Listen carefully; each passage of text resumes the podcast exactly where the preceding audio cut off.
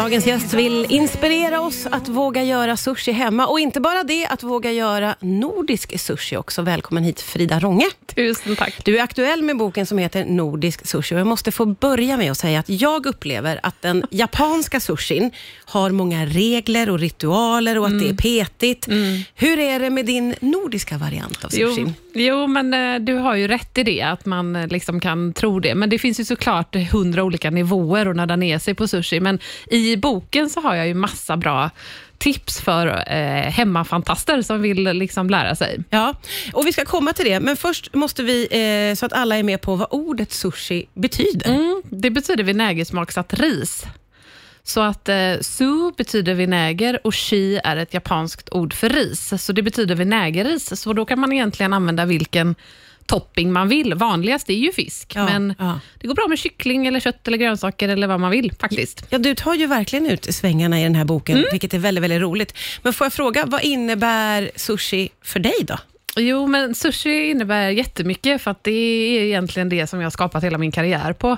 Jag älskar smaken och det visuella med sushi. Jag tycker att det är väldigt, eh, man kan vara väldigt kreativ, precis som du eh, också har läst i boken. Så eh, är det liksom roligt att mixtra olika tekniker på olika typer av ingredienser. Och det finns väldigt många olika eh, varianter.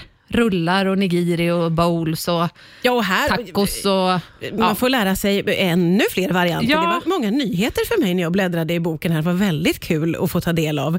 Eh, och du har ju döpt boken till Nordisk sushi. Va, vad är det då, skulle du säga? Nej, men det är ju att jag vill inspirera att vi ska försöka jobba, eller liksom att man handlar mer hållbart och lokalt där vi står faktiskt. För att vi har så himla, himla hög kvalitet på fisk och skaldjur i Norden. Så boken är ju främst liksom inspirerad då på lokal fisk, kan man säga. Mm. Och du har ju varit lite av en föregångare där när det gäller att använda sig av svensk fisk och det nära köket i just sushiköket. Hur kommer det sig? Pappa har ju haft fiskaffär sedan jag var liten. Nu är han pensionär faktiskt sedan några månader tillbaka. Men det var egentligen så, tror jag, som mitt intresse liksom började, just att vi åt mycket fisk hemma och att jag tyckte att det var väldigt gott och att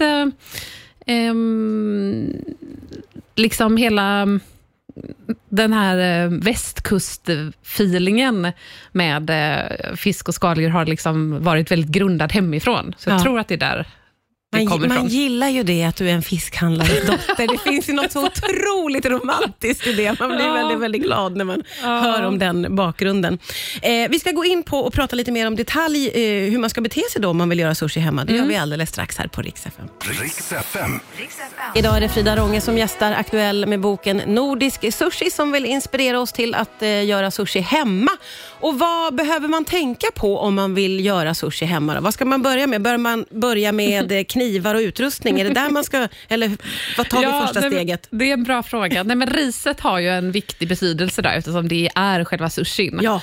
Eh, och där är, blir många väldigt rädda, för de tror att det är jättesvårt. Men i boken så tipsar jag just om att hur man kan tillaga ett perfekt sushiris i vanlig kastrull. Just det. Eh, och det har jag ju liksom lärt mig, att alla har inte en riskokare, och hur ska vi liksom hitta en motivation hos vanliga människor att göra sushi hemma. Ja. Och då har riset varit en, en viktig grej att fokusera på. Så har du en tjockbottnad kastrull, och så, eh, så är det liksom ett bra första steg, och eh, plastfilm faktiskt. Ja, just det. Och sen så är det en process på riset då, att du ska tvätta riset innan du kokar det, för att det ska bli av med damm och lite stärkelse och sånt. Och sen ska det stå och svälla i vatten innan du häller det i kastrullen. Eh, då. Och sen när du har hällt i kastrullen så täcker du kastrullen med plastfilm och sätter på ett lock, och då bildas ett vakuum när du har kokat upp riset. Ah.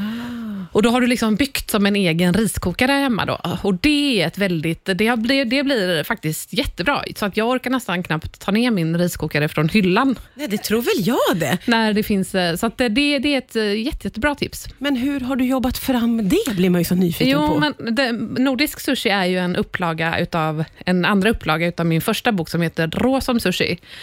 Och där upplevde jag att eh, det fortfarande, att jag var ganska tidig med den boken, och att folk fastnade just det. Så nej, men jag kunde inte komma vidare för jag hade inte riskokare oh, och så här. Ja, okay. men, oh, och då så har jag också sett att det finns liksom ett behov av att lära sig att stima ris på ett annat sätt än i en kokare då. Ja, ah, ja. Ah. Så det, där har du lagt lite krut helt enkelt. Exakt. Och kommit fram till den här spännande... Jag har bara testat egentligen mig fram. Så det krävs bara en liten justering i vattenmängden eh, och den här plastfilmen då ifrån ja, att ja. koka i en kokare. Ja, det är jättehäftigt. Och hur ska man tänka kring eh, vad man vill lägga på då? För då är du redan flaggat för att det behöver ju inte bara röra sig om fisk. Nej, precis. Så där tycker jag att man kan utgå ganska mycket ifrån säsong. Vilken säsong är du i och sådär. Som nu när vi går in i hösten så är ju svamp helt eh, otroligt gott att ha i sushi faktiskt. I både mackerullar och som topping på nigiri eller i en bowl. Ja. Ehm, och liksom att man försöker utgå ifrån hela tiden så här, okej, vilken del på året är vi? Ehm, och fokusera på råvarorna runt omkring det. Skaldjur är ju också väldigt... Ehm, inte inne utan, vad heter det? Ehm, i säsong just ja, nu, ja, typ ja. kräfter och ja, så. Ja, ja gud. Ehm, så att liksom... Egentligen så är det vad, vad man tycker själv är gott ja. um, det... som är det som får vara starten in i det, skulle jag säga. För att det finns också, när du ska börja nörda ner dig i liksom olika typer av fiskar, då är det lite mer teknik hur du ska skära då. Mm, mm. Så ja, att det, det är enkelt att börja, det är bra att börja enkelt. Ja, och det blir ju också någonting väldigt lustfyllt i att ett, vi vet att vi kan klara riset, två, eh, man tar det man tycker om. Exakt. Bara det känns ju väldigt kul. Ja, men precis, exakt. Vi pratar vidare alldeles strax ja. här på RiksFM. RiksFM. Ja, du lyssnar på RiksFM och idag är det Frida Ronge som gästar, aktuell med den väldigt fina boken Nordisk sushi, som ska inspirera oss att eh, våga göra sushi hemma. Och du har ju många smarta tips för hur man ska komma, om man har en liten tröskel mm. så, så kan man bara kliva över den med hjälp av den här boken faktiskt. Och du är ju väldigt inne på att man ska börja enkelt, mm. att inte göra det för svårt för Exakt. sig. Eh, hur tänker du där? Vad är första steget om man är en lite rädd person? Ja, nej, men precis. Nej, men det, i boken så finns det ju många olika varianter på sushi, och det finns ett jättehärligt recept som heter Temaki sushi, och det är typ som sushi-tacos. Då sätter du fram egentligen alla dina tillbehör som du har preppat, kanske hackat lök och skurit lite fisk eller friterat kyckling eller något annat. Ja. Lite majonnäs och de här rå- noribladen, och så får man liksom göra sina egna sushistrutar. Det är alltså väldigt det, roligt. Ja, det är jättekul, för det, då kan man ju liksom byta ut den traditionella tortillan och köttfärs till en annan typ av så här plockservering liksom, som hela familjen eller kompisar och så kan vara delaktiga i. Många f- familjer som hurrar nu. Ja, ett alternativ! Exakt! Och barnen tycker att det är roligt och kompisar tycker att det är roligt. Och plus att den som står i köket inte behöver stå och förbereda så mycket. Ja, för att, just det. För att nigiri till exempel, de här små riskuddarna med fisk uppe på, de är ju lite mer avancerade och kräver lite mer tid.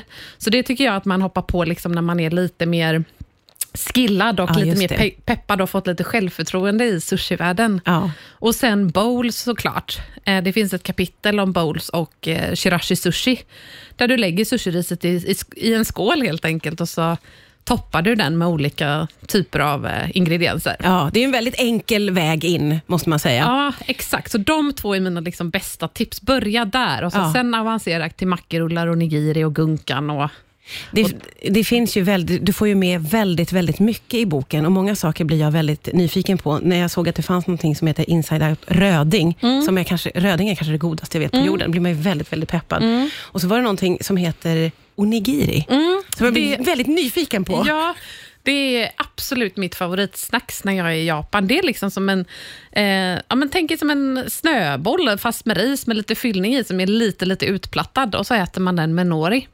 Och det säljs typ som korv med bröd ungefär i, i Japan, på pressbyrån eller liksom så här på snabbköp när folk, ja. det är en perfekt snacks. Man tar den i handen då? Ja, exakt. Ja. Och då har man liksom noribladet som är, som är då för skydd från riset, om man säger. Och där kan du också fylla med vad du vill, kanske lite tonfiskröra eller... eller svamp eller rökt lax eller någonting. Ja, den såg så, den såg så mysig ja, ut. Ja, och den är också väldigt lätt egentligen, bara att forma liksom lite ris i handen, lite fyllning, lite ris igen och så en snöboll ja. och så en platta till. Ja, ja, precis. Det kan vi klara. Ja. Vad har du själv för favoriter då i boken? Eh, ja, men det beror lite på tillfälle. Jag, men jag älskar nori och sjögräs och tång och alger så himla mycket. Jag tycker att det är så himla god smak i det. Och där har vi ju också massa roliga eh, nya arter och sorter i Sverige och i Norden som vi kan äta, som ja, det också står om i boken, som är intressant. Men jag gillar mackerullar väldigt mycket, ja. eh, för att de är så roliga och kan, man kan fylla dem med så himla många olika typer av ingredienser och settings. Plus att du får ju ut ungefär tio till tolv bitar på en mackrulle. Så att där f- får du också ut många bitar på kort tid. Ja, just det. Det är lite effektivt. Du tänker både gott och smart. Precis. Helt enkelt. Ja. Så där, är det, den, där har jag ett, en jätte, jättehärlig med skagenröra till exempel. Ja, just det. Ja, det finns väldigt mycket gott i boken och man blir väldigt inspirerad och man förstår verkligen att det här kan jag klara. Och när det kommer ja. för mig, det säger en hel del faktiskt. För jag har en klumpeduns i köket. Okay. Frida Ronge, så roligt att du kom hit idag. Tack snälla. Tusen tack.